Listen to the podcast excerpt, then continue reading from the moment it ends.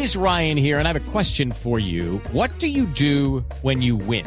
Like, are you a fist pumper? A woohooer, a hand clapper, a high fiver. I kind of like the high five, but if you want to hone in on those winning moves, check out Chumba Casino. At ChumbaCasino.com, choose from hundreds of social casino style games for your chance to redeem serious cash prizes. There are new game releases weekly, plus free daily bonuses. So don't wait. Start having the most fun ever at ChumbaCasino.com. No purchase necessary. BGW. Void were prohibited by law. See terms and conditions. 18 plus. Padres con experiencia, Padres nuevos, hijos únicos, con hermanos, abuelos que consienten, nietos que aprenden. Vamos a construir un puente entre generaciones para que las familias crezcan y entre todos podamos cambiar el mundo. Aquí comienza Generaciones Blue, un espacio de Blue Radio con testimonios, guías, expertos e invitados que nos ayudarán a mejorar la vida en familia y las relaciones entre sus miembros. Generaciones Blue. Estamos cambiando el mundo de las familias colombianas por Blue Radio y bluradio.com. La nueva alternativa.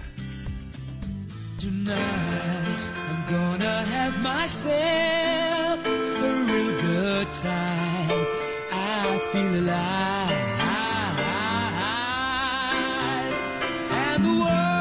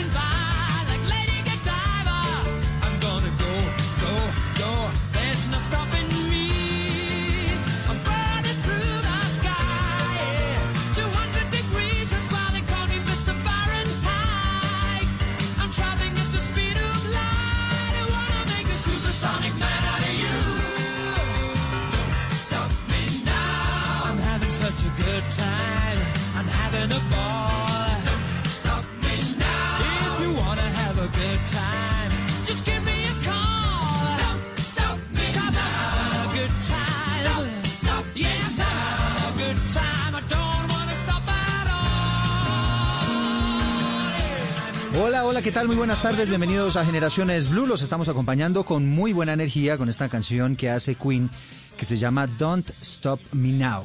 Y les tengo cuento alrededor de esta canción. Resulta que la Universidad de Groningen en Holanda hizo un estudio para establecer cuáles son las canciones que suelen despertar un sentimiento de alegría en la gente, inclusive de felicidad. Está claro que existen eh, algunos temas que motivan, pero eh, este experto ha aclarado que después de muchas pruebas en su lista apuntó los temas que más se repetían en las encuestas y una de estas canciones que apareció en esos listados es esta, efectivamente, Don't Stop Me Now de Queen que genera todas esas sensaciones de felicidad. ¿Y por qué la estamos escuchando? Porque ese va a ser nuestro tema del día. Ustedes bien saben, pues hay muchas tendencias, muchas listas de dónde se debe buscar la felicidad, cómo hago para ser feliz. Y ahora que nos encontramos en medio de esta pandemia con tantas dificultades, pues quizá hay mucha gente que se está haciendo esa pregunta. ¿Dónde se puede buscar la felicidad? Y esa es la razón por la cual hoy vamos a tener una invitada de lujo. Ella fue una, es una médica, es docente, ha hecho estudios en antropología, en filosofía, y ella ha diseñado los seis niveles que usted debe tener en cuenta para ser feliz. ¿Qué lo hace más feliz a usted que otra cosa? ¿Y por qué desde la antropología, desde el conocimiento humano, hay algunas cosas que al final van a terminar haciéndolo a usted más feliz que otras?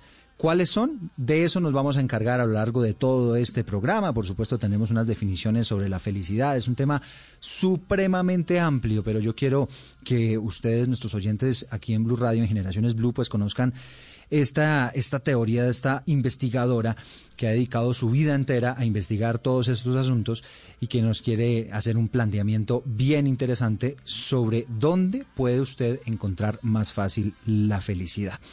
Los estamos leyendo en numeral Generaciones Blue.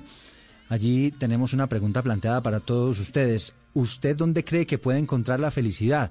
Aquí poco a poco los vamos leyendo a medida que va transcurriendo nuestro programa. Ya hay algunas opiniones muy interesantes de la gente que opina sobre la felicidad, este tema tan amplio, pero que a lo mejor también desconocemos y a lo mejor el saber lo que vamos a saber hoy, pues nos va a servir mucho para buscar la felicidad.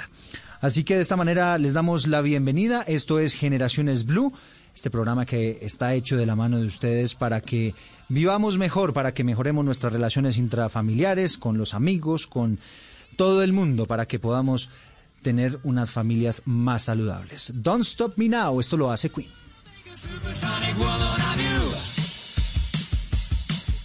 Don't stop me, don't stop me, don't stop me. Hey, hey,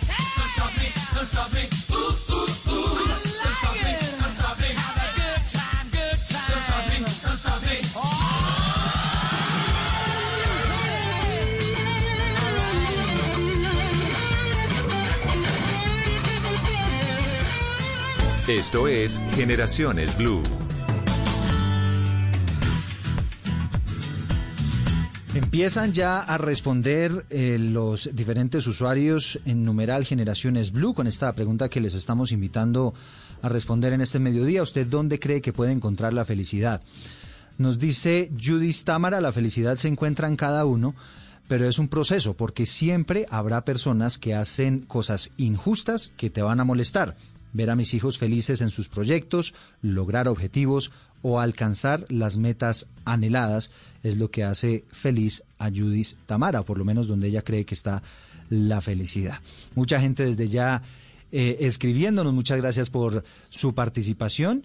Y sin más preámbulos, vamos a presentar a nuestra invitada. Ella es Sandra Rocha, es asesora familiar, además es especialista en educación, especialista en bioética, coach de salud, experta en educación afectivo-sexual, magíster en asesoría familiar y gestión de programas para la familia.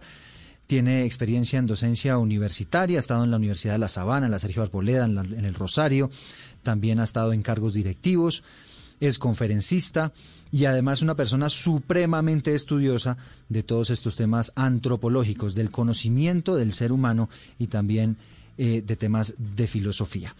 Sandra, para mí un gusto tenerla en nuestro programa Generaciones Blue y bueno, preparados todos para aprender muchísimo de la mano suya. Gracias, Eduardo. Qué dicha poder estar con ustedes el día de hoy. Bueno, Sandra, eh, la mejor manera por la que podemos abordar este tema de la felicidad es explicándonos un poco ese concepto que usted nos puede entregar sobre la felicidad. ¿Qué es la felicidad? Este concepto tan ambiguo, ¿no? Porque a veces eh, la gente pues dice, habla de la satisfacción personal, la gente habla el de sentirse bien con uno mismo, el de estar alegre todo el tiempo, a pesar de las adversidades. Entonces quisiera que usted nos centrara un poquito sobre esas definiciones que ustedes han encontrado en todos los estudios. Perfecto, Eduardo. En efecto, la felicidad ha sido objeto de estudio de varias ciencias. Se ve plasmada en obras enteras de escritores, de la poesía, y finalmente es una búsqueda arraigada de cada ser humano, porque todos anhelamos eh, ser felices. Sin embargo, es muy fácil confundir la felicidad con, por ejemplo, estados de ánimo, con sentimientos, con sensaciones. Creemos que la felicidad eh, no depende de nosotros, sino que está afuera y que hay como que eh, correr para alcanzarla.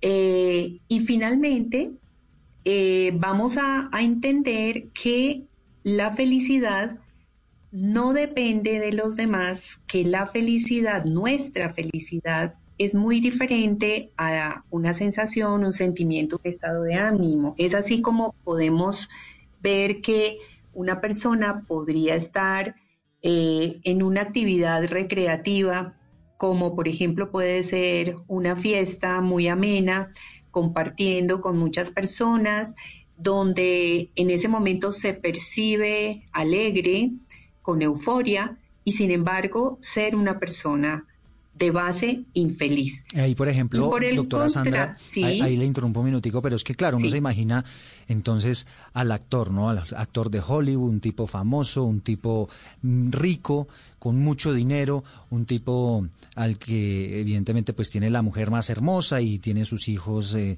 también, eh, una familia casi que perfecta, por lo menos eso a los ojos de- del televidente, ¿no? O del fan. Sí, Pero allí puede eh, estar la felicidad, es decir, ese podría ser el modelo de, de felicidad, de- un poco tratando de entender Sí. ese concepto. Bueno, entonces ya veremos cómo eh, no podemos decir que esta persona no es feliz. Entonces, eh, aquí viene eh, algo muy, muy importante y es eh, que primero deberíamos, antes de que definamos la felicidad, me gustaría que hiciéramos un ejercicio muy interesante. Y es que pudiéramos enumerar qué características desearíamos nosotros, que esto es universal, cualquier persona eh, desea lo mismo, que tuviera la felicidad. Es decir, por ejemplo, uno desearía que la felicidad fuera gratis. Sí, que no, que no, tu- no, no fuese muy complicado conseguirla, Sí, que no si- necesite si yo no tener tiene plata, recursos. eso, si usted no tiene plata, entonces no es feliz, ese, ese es un mito. Exacto. Entonces, ¿qué más quisiéramos? Entonces, que sea gratis. Bueno, que la dure. salud. Bueno, la- Eh, bueno, que dure, sí, de acuerdo. Sí, eh, eh, demos como, enumeremos las algunas características que son comunes eh, que, que cualquier persona buscaría de esa felicidad que esté teniendo en ese momento. Entonces decíamos que sea gratis. Otra, que dure, que sea eterna, porque yo no quisiera que hoy soy feliz, mañana no, o, o cuánto me va a durar, tiene fecha de caducidad. Tampoco desearíamos que se dañe, es decir, que sea como un carro que, que se oxidó o sencillamente se eh, eh, ya pasó, es obsoleto y entonces ya se me dañó y por eso la felicidad también se dañó. Que no se, que no se agote, ¿no? No es que me la consumí como la felicidad que nos puede generar eh, comernos algo apetitoso, en mi caso los helados que me encantan, pero cuando me comí el helado se agotó. Sí, Allí se fue la felicidad, Y ¿no? después además queda el, el remordimiento.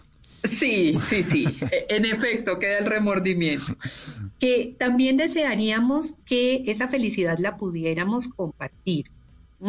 Porque volviendo al tema, por ejemplo, del carro, me hace muy feliz mi carro, pero yo lo voy manejando y si lo quiero compartir tengo que darle el timón a otro y entonces yo ya no lo estoy manejando.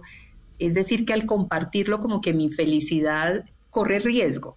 No, y uno desearía que la felicidad se pueda compartir sin que eh, se disminuya para mí, eh, que no canse. Porque ¿quién quiere decir no, no más felicidad porque estoy hasta aquí de felicidad, no más? ¿No? Eh, que pueda crecer, es decir, que yo hoy soy feliz, pero mañana pueda hacerlo más, pasado mañana, hoy pues estoy hablando de días, pero pongámoslo en términos reales, en un año, en dos años sea aún más feliz y aunque ésta crezca, no, no canse, que no dependa de otros. Es, es otra característica que todos desearíamos. No es que, que mi felicidad está cifrada en esta persona, en este objeto, en esta situación, y cuando esto, este entorno externo cambia, pues entonces mi felicidad también varía. No, no queremos eso, que no dependa de otros. Y también muy importante que no me la puedan quitar, ¿no? Que, que, que la perciba yo. Sí, como se, se estrelló el carro, entonces pues ahí, ahí se me fue la felicidad. Exactamente. Así es, se me fue la felicidad. Entonces, sabiendo que están todas estas características y, y volviendo justamente al ejemplo eh, que, que expresabas, Eduardo, de, de este galán de televisión que, que uno dice lo tiene todo, ¿no? La plata, eh, La la, parte física, sí, la fama. Eh, pues no podemos decir que él, que eso que tiene no le genere felicidad, pero lo que sí podemos decir es que no tiene todas las características que acabamos de mencionar, porque su fama puede, depende de hecho de otros, Ujú. Eh, No, y se acaba, ¿no? Hay muchos actores que fueron famosos en algún momento. Usted acordará Sí. de algún actor por allá de los 90 que ya por estos días no se le ve por ninguna parte. Así es, así es. Su felicidad puede dañarse. eh, también cansa porque llega un momento en que si, si la felicidad se cifra solo en bienes materiales, pues estos, estos cansan, ¿no? A todo- todos, todos hemos experimentado que queremos, mm, bueno, que un celular de última generación ya lo, lo tenemos, lo compramos, lo adquirimos y, y estamos felices eh, mientras llega la nueva gama o Mientras sencillamente novedad, sí. mientras nos acostumbramos. Exacto. Y entonces esto le puede pasar a este personaje. Pero no podríamos decir que es otra confusión muy frecuente que él no sea feliz, ¿no? Porque cuando, cuando nos ponen eh, eh, en, en preguntas de dicotomía de realmente qué te hace feliz entre esta cosa y esta otra. ¿no? Eh, bueno, no sé, eh, se podría poner eh, un ejemplo. Mm, Tú, Eduardo, ¿qué, qué se te ocurre que pongamos de ejemplo entre que uno podría decir, ¿qué le hace más feliz a usted? Eh, ¿Esto o esto? ¿O cuál de estas dos personas es más feliz? ¿La que tiene esto o la que tiene esto? Pues No sé, hagamos ¿qué una cosa, hagamos Sí. un ejercicio. Yo me tomé el atrevimiento, mi querida Sandra, de ir a preguntarle a la gente ese ejemplo. Entonces nos fuimos a, la- a preguntar a la gente en la calle si es más feliz una persona que resacando un carro cero kilómetros eh, del concesionario o si es más feliz una persona que acaba de tener a su hijo, por ejemplo, ¿no? Escuche usted, Sandra, cuáles fueron las respuestas. Pues las personas que han experimentado tener un hijo dicen que es su mayor eh, felicidad, pero en este momento mi felicidad es tener un carro cero kilómetros. Para mí es tener un hijo. ¿Por qué? Porque es la sensación más hermosa eh, que una mujer puede tener. Yo creo que es más feliz el que acaba de tener un hijo, porque es una persona que, que uno trae al mundo, que uno puede amar y querer. Uno puede querer un carro, sí, pero amar un carro, no. En mi opinión es tener un carro de cero kilómetros. En mis planes es no ser mamá. Considero que es más feliz la persona que acaba de tener un niño y eh, un hijo se vuelve lo más importante en la vida de un padre.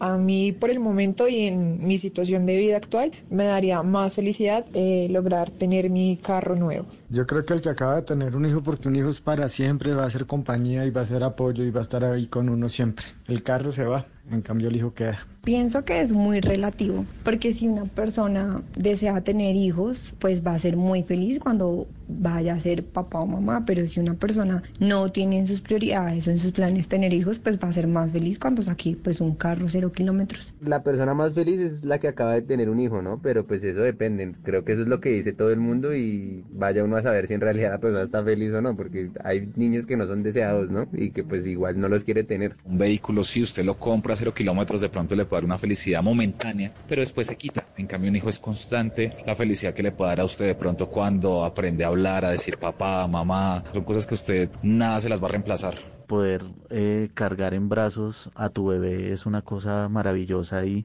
y pues pueda que comprar un carro también lo haga uno feliz, pero creería que indiscutiblemente tener un hijo lo hace uno mucho más feliz que comprar un carro cero kilómetros. Mm, Ahí está, Sandra. La- las opiniones de la gente con este ejemplo, ¿no? Que, que sacamos nosotros un poco del sombrero para tratar de explicar, eh, pues, el punto al que queremos llegar. Pero además ese carro cero kilómetros, pues pongámosle que además el señor ahorró, ha estado toda su vida em, echándole al marranito para poder conseguir ese carro cero kilómetros que toda la vida soñó y que por fin lo pudo sacar del concesionario. Sí, sí, sí. Fíjate que la experiencia habla, habla por sí sola. eh, y entonces seguramente quienes eh, no han tenido la- esa experiencia justamente de un hijo, mm, le queda difícil eh, imaginarse, o más bien la imaginación tiene un límite eh, frente a la posibilidad de la realidad. Con esto queremos decir que eh, quien, quien no ha experimentado unos grados superiores de felicidad no se logra imaginar cómo se siente. Es, es decir, que eso hay que experimentarlo. Por eso muchas personas se quedan en unos niveles bajos porque perciben unos grados de felicidad que no son plenos porque no tienen estas características que decíamos de que dure, que no se agote, que la pueda compartir, que no me canse, etcétera. Pero se quedan allí, o sea, eh, creen haberla encontrado, pero resulta que les hace falta escalar un poco más para llegar a esa felicidad plena Sí. que está al nivel de lo que aspira todo ser humano y que justamente se caracteriza por esto que acabábamos de mencionar, ¿no? Bueno, yo creo, yo creo, Sandra, que llegó la hora de empezar a escalar. Yo ya no me aguanto Sí. más, yo necesito saber estos seis niveles, porque la verdad me parece súper interesante, además porque podemos ir encasillando todos estos ejemplos que hemos venido dando. Aquí hay mucha gente que me está escribiendo, bueno, y esa felicidad puede desbordarse, o por ejemplo, si yo, eh, mi sueño es tener una casa en, en, en un pueblito, en una zona rural, una finquita, y si yo por fin la consigo, y entonces eso me puede brindar a mí la plena seguridad, o la plena felicidad, perdón, pues todas esas dudas yo creo que a medida que vayamos escalando estos niveles vamos a irlas, vamos a irlas Perfecto. resolviendo. Sí, sí, Entonces, sí. vamos a arrancar de- desde abajo hacia arriba, ¿no? Sí, pero, pero definamos primero, Eduardo, si Sí. te parece bien, qué es la felicidad. Porque Bueno. fíjate que uno encuentra definiciones de tipo filosófico, antropológico, sociológico, incluso neurobiológico, ¿no? Entonces, nos podemos pensar que la felicidad eh, es algo eh, netamente físico, entonces que es el resultado de una actividad neuronal, eh, donde intervienen factores, que el sistema límbico, bueno, etcétera, o también la podemos encontrar como definida como un estado de ánimo que supone una satisfacción. Incluso, por ejemplo, la Real Academia de la Lengua la, la define así, como un estado de grata satisfacción espiritual y física, pero entonces uno dice, ¿y qué es la satisfacción? ¿No? Entonces, me parece que podemos, eh, y, y fue lo que yo hice eh, después de estudiar mucho, leer mucho sobre todo lo que se ha escrito sobre felicidad, me quedo con una definición que eh, la vi muy explícita en un autor que es Víctor García Oz, que la definía como la posesión del bien o la posibilidad de unirse a ese bien. Entonces, vamos a decir que la felicidad es la posesión del bien. Entonces, esto ya nos da un panorama de por qué podemos decir que en efecto comprar un carro nuevo que estábamos anhelando sí nos da felicidad, porque el carro es un bien. Claro. Claro. Y el hijo, pues claro, allí ya veremos dónde se enmarca el hecho de tener un hijo, en qué tipo de bien. Entonces, vamos a empezar diciendo que la vamos- felicidad es la posesión del bien. Es la ¿sí? posesión del bien. Listo. Entonces yo ya estoy aquí ¿qué- preparado, ya me puse aquí mi traje para empezar a escalar esta montañita hacia la felicidad. Exactamente. Y entendamos, para, para hablar de empezar por el primer bien, Por el primer eh, nivel. que es el de, el de, eh, digamos, es el de inferior eh, categoría, y por eso vamos a empezar por allí, por el primero, el más básico. Tenemos que decir que el bien es todo aquello que perfecciona a la persona, porque los bienes pueden ser objetivos reales o pueden ser aparentes. ¿sí? Una persona puede percibir que, por ejemplo, vamos a dar un ejemplo muy común, fumar es un bien para él. ¿Por qué? Porque le agrada, porque percibe que en ese momento se siente relajado, pero objetivamente el cigarrillo no lo perfecciona, porque le está haciendo un daño a su salud, porque lo está eh, psíquicamente convirtiendo eh, en, en un vicio, es decir, que él ya no, es- no se domina a sí mismo, sino que es esa, esa actitud la que lo domina, porque, bueno, porque esto no le hace bien a él, no lo hace más humano, no, no lo hace mejor persona, Sí. en otras palabras, no lo perfecciona, ¿sí? Bien. Porque eh, uno puede pensar que perfeccionarse es ser el más, o sea que yo soy perfecto si soy la más bonita, la más saludable, la más, no. Perfeccionarse es ser la mejor versión de mí misma posible y en últimas es ser lo más humana posible, ¿sí? Entonces, eso es el bien, lo que perfecciona al ser humano. Muy bien. Entonces empecemos, arranquemos como tú dices. Resulta que si la felicidad acabábamos de mencionar es la posesión del bien, pues hay seis categorías de bienes.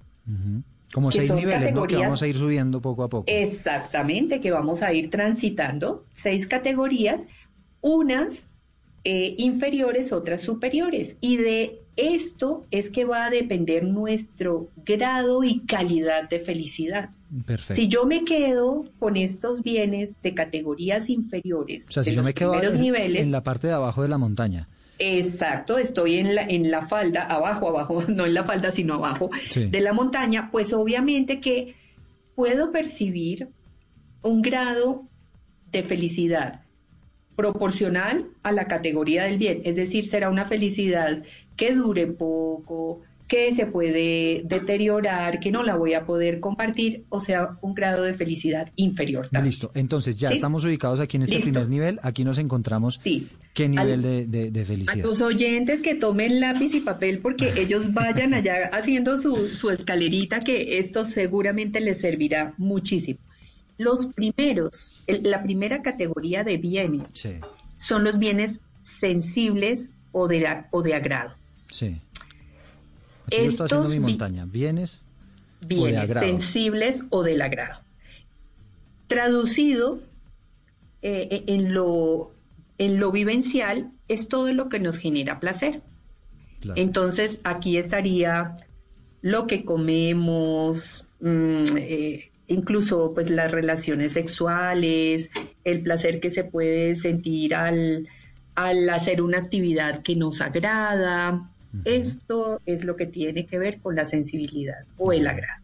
Listo. Y, y como nos damos cuenta, claro que nos generan algo de felicidad, diferenciando muy bien lo que es el placer de la felicidad, sabiendo que placer es lo que tiene que ver con lo que se percibe con el cuerpo.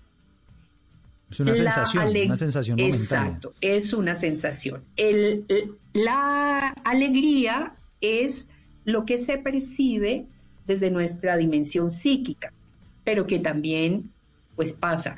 La felicidad es algo superior al placer y superior a la alegría, ¿no? Porque la alegría es sencillamente eh, un sentimiento. Entonces va más allá. Pero sin embargo, cuando se percibe placer, por supuesto que al ser un bien para nosotros, por ejemplo, pues un plato apetitoso que nos acabamos de comer estaba eh, bien preparado, esto nos genera placer físico. Si estamos en buena compañía nos puede generar eh, alegría, pero como es un bien para el cuerpo, porque en últimas me está perfeccionando a mí, porque yo necesito ese alimento, eso me genera un grado de felicidad. Muy bien. Bueno. ¿Vamos a seguir escalando? Seguimos escalando. Pero El entonces se- la- le voy ¿sí? a proponer, porque Sí. tengo que hacer aquí una pausa, y además yo Claro sé que que, sí. nuestros oyentes ya están aquí pendientes con el papel y el lápiz, entonces le voy a proponer una pequeñita pausa y vamos a Sí. regresar con el resto de los niveles. Vamos a seguir escalando Sí. esta montaña para ver qué nos encontramos en la cumbre y qué es lo que a su juicio, Sandra, pues nos da más felicidad en este mundo. Ya regresamos. Así. Estás escuchando Generaciones Blue. Mientras lo recuperas, hago con él lo que se me antoje, ¿oíste? Oiga, Dinora es muy mala, ¿no? ¿Que sí qué? Aunque yo creo que los reyes pueden ponerle su tate quieto. Un final que dará mucho de qué hablar. Pasión de Gavilanes. Últimos capítulos. Lunes a viernes después de Noticias de las 7. Tú nos ves. Caracol TV. Todo lo que puedas imaginar es real. Pablo Picasso. Blue Radio.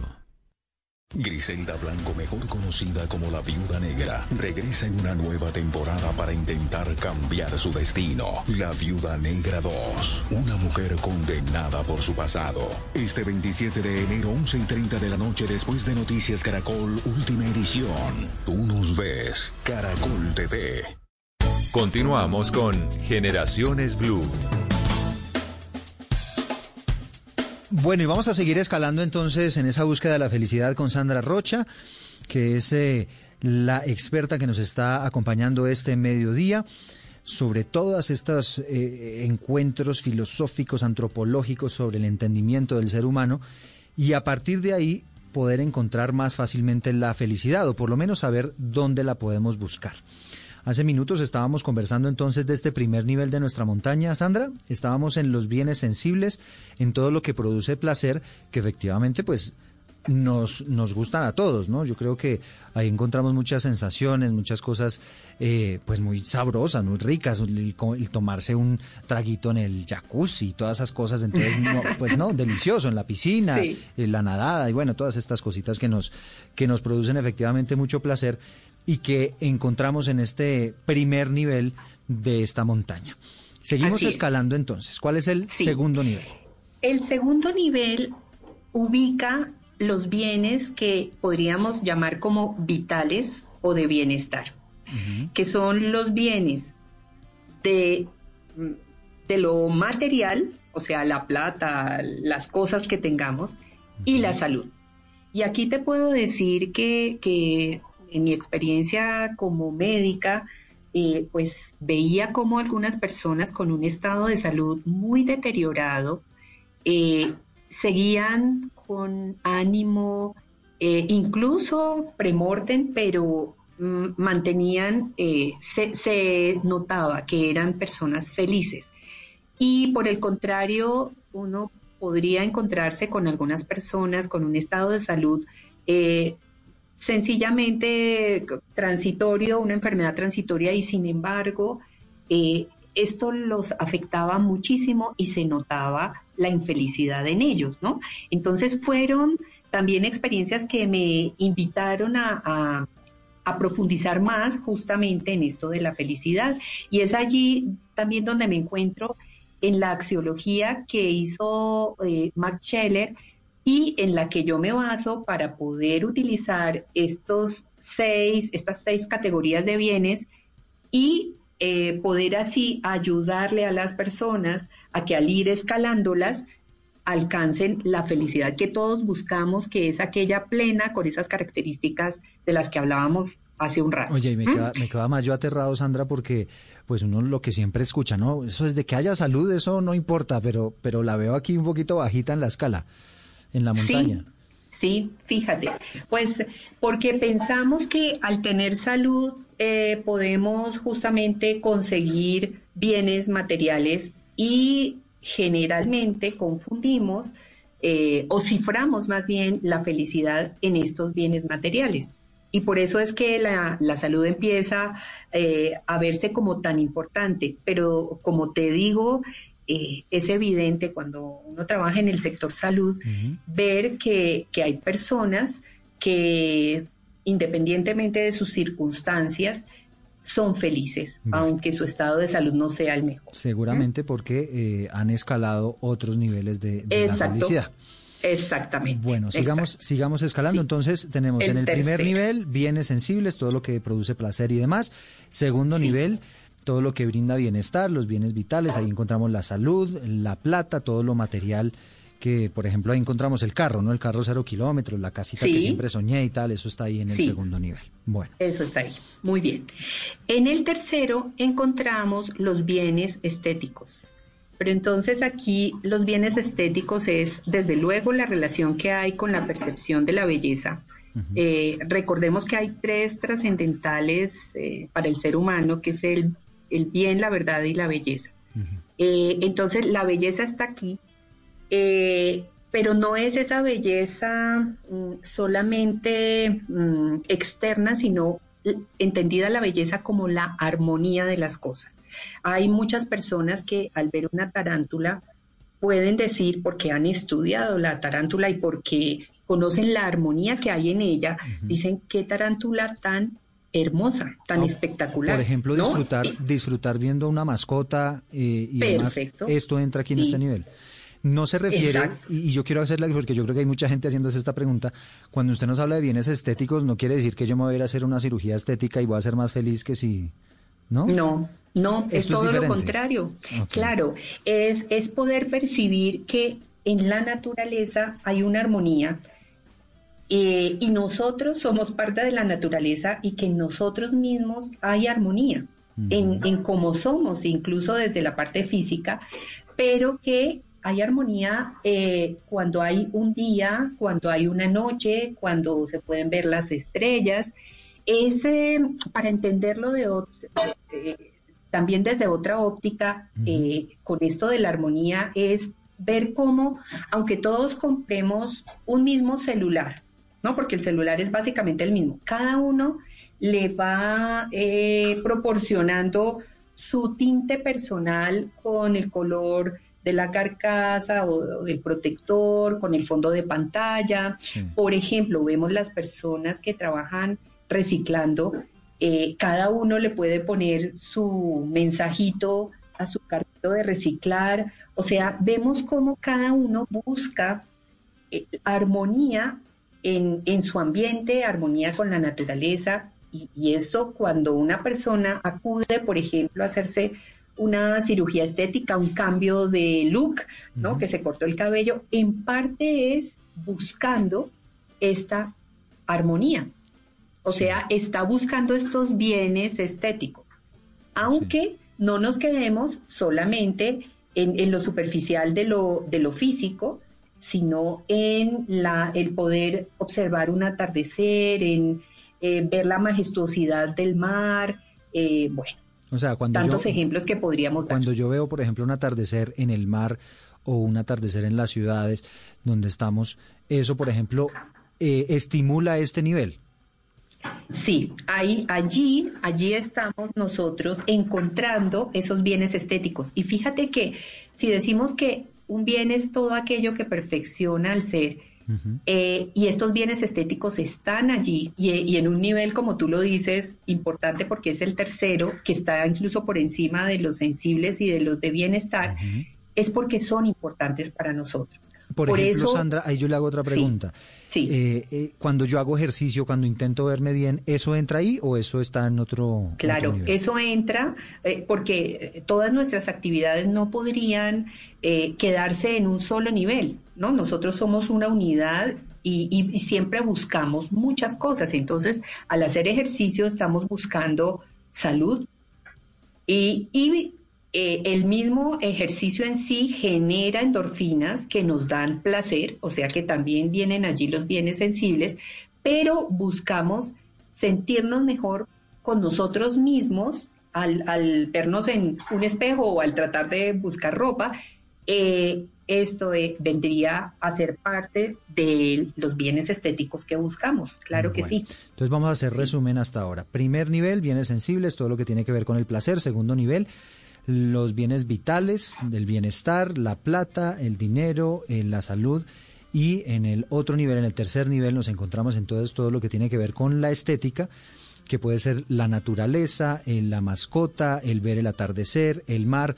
La- lo que me impresiona a mí, eso, es- eso viene siendo como, eh, ¿cómo es que le, le- le dicen? Como eh, el ojo, ¿no? Eh, alimentar un poco el ojo, el ojímetro. Sí, sí, sí, sí. sí, la percepción de la armonía y la belleza que hay que hay en cada, mm, eh, pues en la naturaleza. Por eso, fíjate, eh, lo que nosotros valoramos también un artista, ¿no? Eh, una persona que, que es capaz de componer una pieza musical y demás. Ah, ¿y entra la música? entra allí. Esto entra la música Claro, los bienes aquí. estéticos, sí.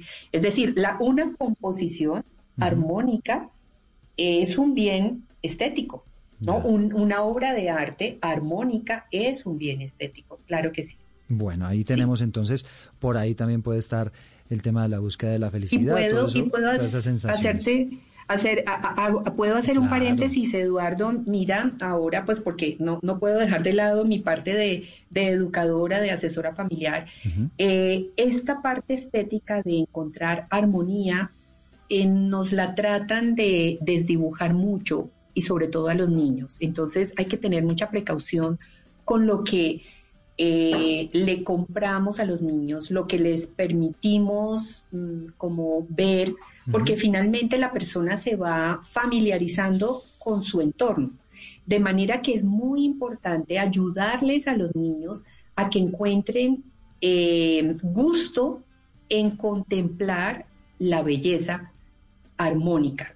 ¿no? Cuando vemos, por ejemplo, esos dibujos animados que son deformes, que, que no tienen proporciones, que de pronto tienen incluso mm, eh, cortadas, o, bueno. Bueno, Bob Esponja, dígalo ahí de una vez. Sí, bueno, pero eh, eh, una esponja es, es muy linda, ¿no? No, pero sí, hay ciertos dibujos animados, ¿no? Que, o animes que, que no son armónicos y que le van deteriorando el gusto a, a los, a los niños. sí. Bueno, sigamos Bien. escalando entonces. Aquí nos encontramos todos estos bienes cuarto. estéticos, ahí entra la Sí. música, el arte, una obra de Sí. arte sí que es espectacular uno poderla contemplar. Sí. Y en el siguiente nivel entonces, Sandra, ¿qué nos Están encontramos? los intelectuales, es Los decir, los que están relacionados con la búsqueda de la verdad.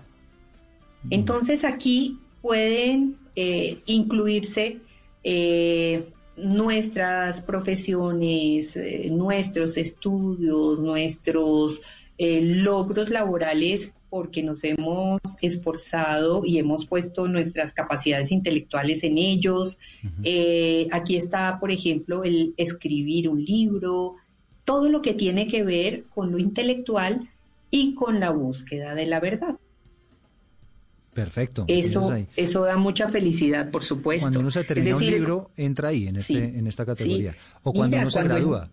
Sí, y, y- incluso desde pequeñitos, cuando, cuando un niño deja de ver unos garabatos y, e interpreta que allí hay es unas letras y puede leer una palabra, eso es un bien intelectual increíble y él lo disfruta. Y es lo que tenemos que intentar hacer, que, que, que todos disfrutemos de lo bueno, ¿no?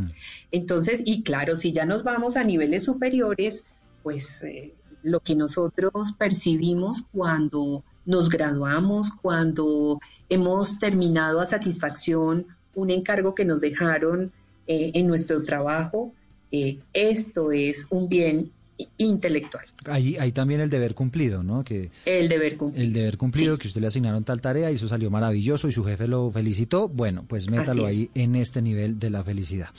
Seguimos, seguimos, seguimos. Estamos en el primero, entonces, los placeres. En el segundo, la plata, todo lo que tiene que ver con la salud y demás. En el tercero, todo lo que tiene que ver con la belleza. En el cuarto, todos los bienes intelectuales, los logros personales a nivel eh, educativo, profesional y demás. ¿Qué nos encontramos en el quinto nivel? En el quinto nos encontramos lo relacionado con la interacción con el otro y que tiene que estar mediado por la justicia, darle a cada cual lo que le corresponde. Y lo que nos corresponde a los seres humanos recibir y dar es el amor. Es decir, que podríamos decir que este quinto eh, eh, nivel lo podríamos englobar en el amor. En cuánto amo, en cómo amo a los demás y desde luego que nadie da lo que no tiene. Para poder yo amar al otro, tengo que amarme primero a mí misma. Y entonces aquí sí viene, como ya estamos en el quinto nivel, sí, si todos lo que aspiramos es ser felices, ¿qué debemos hacer? Aprender a amar. Y entonces, al igual que la felicidad, que tiene múltiples eh, visiones, que se ha estudiado desde diferentes áreas del conocimiento, tenemos que aterrizar qué es realmente amar. Y mira, amar es algo sencillo, como querer el bien del otro. Independientemente de las visiones, posturas, tendencias que haya sobre la definición de amar, hay algo en común para todas y es que cuando tú amas a alguien, desde cualquier visión que se tenga del amor, nadie quiere que a esa persona le vaya mal. No, quiere el bien. Entonces, amar es querer el bien del otro. Entonces, y cuando, cuando, yo cuando yo me esfuerzo por encontrar ese bien del otro, sí. eh, al margen de si uno está enamorado o no enamorado, Sí. en, ese, en ese momento es cuando encuentro o, o- o empiezo a transitar este, este nivel. Así es, así es. Y muy importante lo que acabas de decir, porque eh, hacer esa distinción que siempre que hablamos de amor, inmediatamente a nuestra cabeza viene el amor romántico, que es el amor de pareja. Pero es que no es el único. Está el amor filial, que es el de la familia, está el amor de amistad, que prima, porque antes de ser eh, novios, esposos, debemos ser amigos, antes de eh, tener una relación, o más bien, mediando la relación padre-hijo, también debe estar la amistad de por medio. ¿no? Entonces está el amor filial, está el amor de amistad, está eh, el amor de benevolencia, que es el que yo debería tenerle a cualquier persona, independientemente de que eh, la conozca a profundidad o no. Ahí, por ejemplo, para, para, para sí. poner un ejemplo sencillo que se me viene a la cabeza en este momento. Cuando usted ve a una persona que está encartada en el bus y usted le nace, venga, yo le ayudo eh, Sí, la- a bajar eso, esto es y de apoyo. Eso, Ese es un ahí yo estoy amando a esa persona, si incluso Así ni es. siquiera la conozca. Así es, eh, has, has dado en el punto, Eduardo, porque eh, pensamos que esto es solo un acto de pronto de caballerosidad o de sentido común, pero cuando tú lo haces porque viste que, que esa persona requería ayuda, pensaste en ella, eh, estás teniendo un acto de amor. Que puede haber un acto de amor superior a ese, como es el de donar un riñón, claro, Claro que sí, pero el eso que tú acabas de hacer de ayudar a otro recogiéndole algo que se le cayó es un acto de amor. Y eso ya brinda, evidentemente, una satisfacción más cercana a lo que podría ser la definición de, de- de felicidad. Claro, ¿no? por supuesto, por supuesto. Ahí, ahí sí quisiera que hiciéramos un paréntesis muy breve, doctora Sí. Sandra, para que nos explique este tema del enamoramiento, porque es que, pues yo creo que eso uno no se siente más contento que cuando está enamorado, ¿no? Eso no todo lo ve maravilloso, eso todas sí. las, mejor dicho, la vida es perfecta. Sí. Pero entonces Mira. ahí yo quisiera que nos contara un poquito ese enamoramiento, qué rol juega en esta montaña que estamos escalando. Perfecto. Si estamos, eh, mira, uno también se enamora de, de los hijos. Y, y tú lo dijiste muy bien. Lo dijiste es que uno está contento. O sea que el enamoramiento es una etapa dentro de todo el proceso amoroso, que lo experimentamos absolutamente todas las personas, casadas o no casadas, lo hemos experimentado. Eh, pero es parte del proceso, no es la finalización. Es decir, eh, después de el enamoramiento viene el amor maduro, que es lo que genera felicidad. El enamoramiento, pues si hay placer dentro de ese enamoramiento, el placer que puede eh, mm, representar el ver a la persona de la que estamos enamoradas, el tomarnos de la mano, eso genera un placer ya. O sea que el estar enamorado da felicidad, pero no da todavía la felicidad en ese grado que hablábamos de que no me cansa, de que no me la quitan, de que me dura, de que la puedo compartir, de que Porque etcétera, etcétera. Exacto, todavía no, ¿por qué? Porque el enamoramiento está todavía en el nivel de los sentimientos, de las emociones, eh, está todavía en un conocimiento superficial del otro y yo todavía no me he comprometido a querer su bien por encima de todo y que esa persona quiera mi bien por encima de todo, que sería el culmen eh, en el que ya el amor lo podemos de- denominar como maduro. Ya se pasó del enamoramiento al amor maduro en el momento en que yo digo quiero estar solo contigo, siempre contigo eh, y en cualquier circunstancia. ¿Mm? Claro, y además que eh, sacrificándose un poquito uno también por la, por la felicidad del otro, y eso Sí. a su vez viene en retorno con felicidad personal.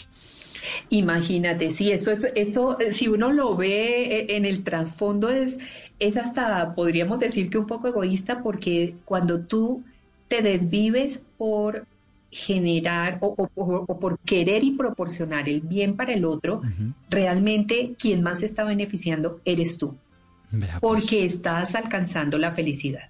Sí. Bueno, y llegamos, Sandra, entonces al nivel que yo creo que todo el mundo aquí está esperando, ¿no? Que es el sexto nivel, que es el nivel que más nos acerca a la felicidad. Sí, sí, sí. Y bueno, yo creo que lo que más eh, todos estamos esperando, quienes nos estén oyendo, eh, antes que conocer este sexto, ¿no? Porque eh, aquí podremos Yo sí encontrar lo quiero algunas conocer, yo- yo, controversias. le confieso eso, yo sí lo quiero conocer. Sí, sí, bueno, bueno, también tenemos que retomar un poco esto, esto de, del amor para entender, mm, entender por qué, por qué es este el que nos da más felicidad que los anteriores. Pero entonces hablemos del sexto. El sexto nivel o el, el culmen es todo lo que tenga relación con Dios, con la, el desarrollo de nuestra religiosidad. Por eso es que vemos que, por poner un ejemplo que muchos o casi todos conocemos y es Madre Teresa de Calcuta. Si vemos a Madre Teresa de Calcuta, ella mm, bienes sensibles o de agrado, pues tendría muy pocos, eh, de bienestar, o sea, una salud y bienes materiales, mm, no eran tampoco los mejores. Seguramente que en bienes estéticos e intelectuales ella sí que los disfrutaba, pero fijémonos que sin tener mucha plata, sin tener mucha belleza, sin tener una salud envidiable, ella era feliz. Tanto así que cuando, cuando hicieron su biografía, ¿no? Eh, que ella estaba atendiendo a una persona en la calle y, la, persona que estaba haciendo la biografía estaba detrás viendo su día a día y ella, Madre Teresa, va, recoge a esta persona y tenía eh, pues unas llagas terribles que ya estaban en descomposición su piel, entonces olía terrible. Y le dice la, la, la persona que estaba haciendo su biografía, le dice, yo esto no lo haría ni por mil millones de dólares. Y Madre Teresa le responde, yo tampoco. Yo tampoco lo haría por eso.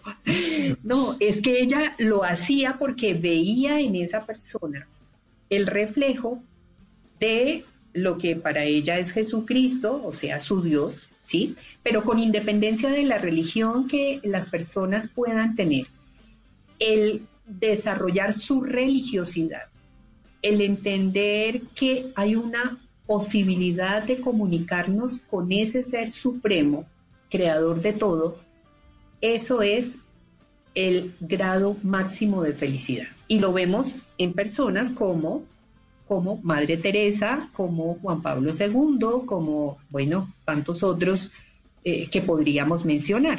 ¿Mm? Eh, y fíjate que, bueno, entonces quisiera como devolverme un poquito al quinto nivel, que es eh, que es al que todos debemos aspirar, todos. Entonces, mira, si, si, si mm, retomamos el ejemplo que, que, dabas de que, quién es más feliz, quien tiene un carro nuevo, ¿no? O quien acaba de tener un hijo. Pues hay que entender que el carro nuevo, en efecto, mm, es un bien que puede ser sensible porque genera placer, pero netamente es un bien de bienestar porque es un bien material que acabo de conseguir. El bien es el carro. O sea, ahí estoy Con en el, el hijo, nivel, sí, nivel. están entre el primero y el segundo. Con el hijo, el bien no es el hijo. El bien es el amor que yo tengo por el hijo. Por eso ese hijo puede en un momento dado fallecer. ¿Y quién me quita el amor? Entonces, vamos a ponerlo Vamos a, a, a, poner el ejemplo del carro y eh, en el caso de tener un hijo, de ser padre, pues uh -huh. eh, con todas estas características que decíamos que quisiéramos que tuviera la felicidad plena. A ver, ¿cuál de los dos dura más? El amor por el hijo, como es querer el bien del hijo, va a durar lo que yo quiera que dure. O sea, en, en, en, el momento en que a mí me deje de importar el hijo porque yo lo decidí, pues ahí se termina, pero depende de mí, no depende de otros. Eh, si yo tuviera tres hijos o cuatro hijos, no es que mi amor lo divido en cuatro y a cada uno le tocó el 25% de mi amor. No, a cada uno lo quiero con el 100% y resulta que entre más amor tengo, más capacidad de amar adquiero. Esto es muy importante. El amor es como un músculo. ¿Qué pasa si yo ejercito mi músculo? Pues que cada vez va a poder cargar más.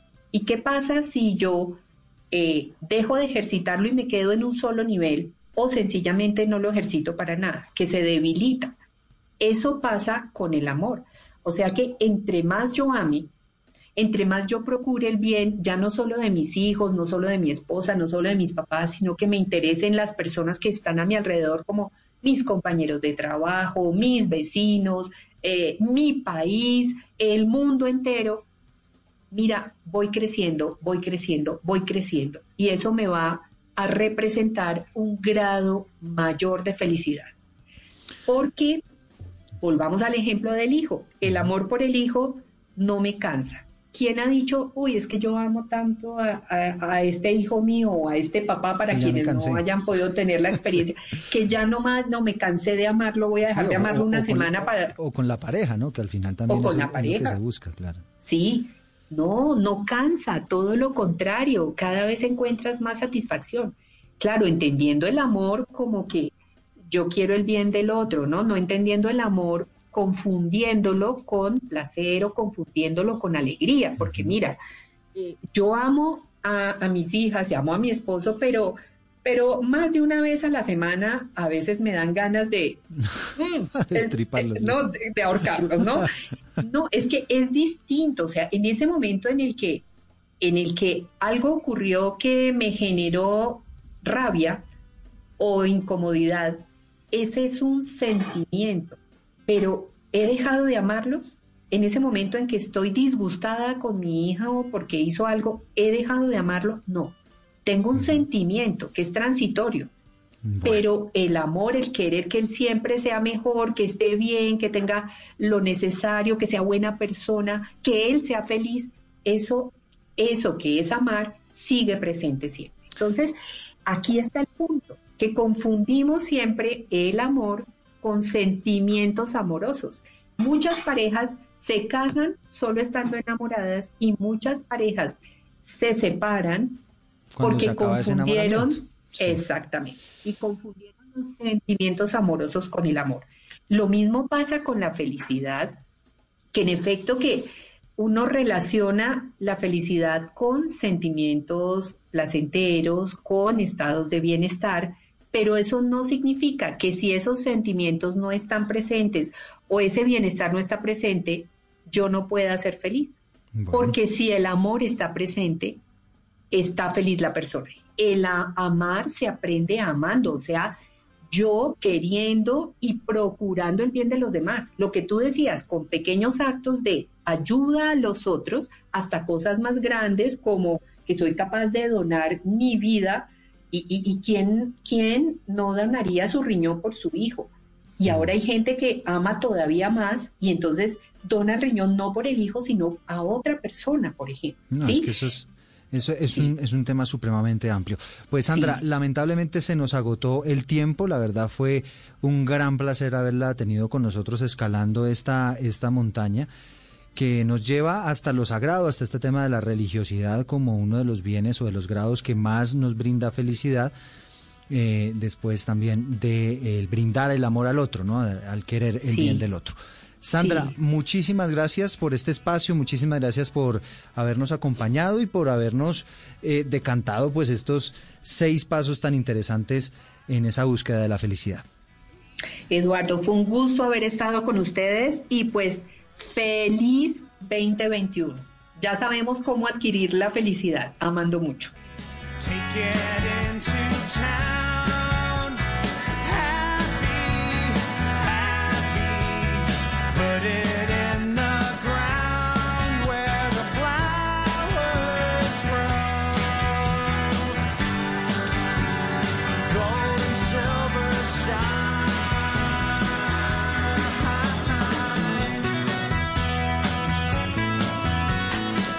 Y aparece también Shiny Happy People en ese listado de las canciones que más producen estas sensaciones de alegría, de felicidad.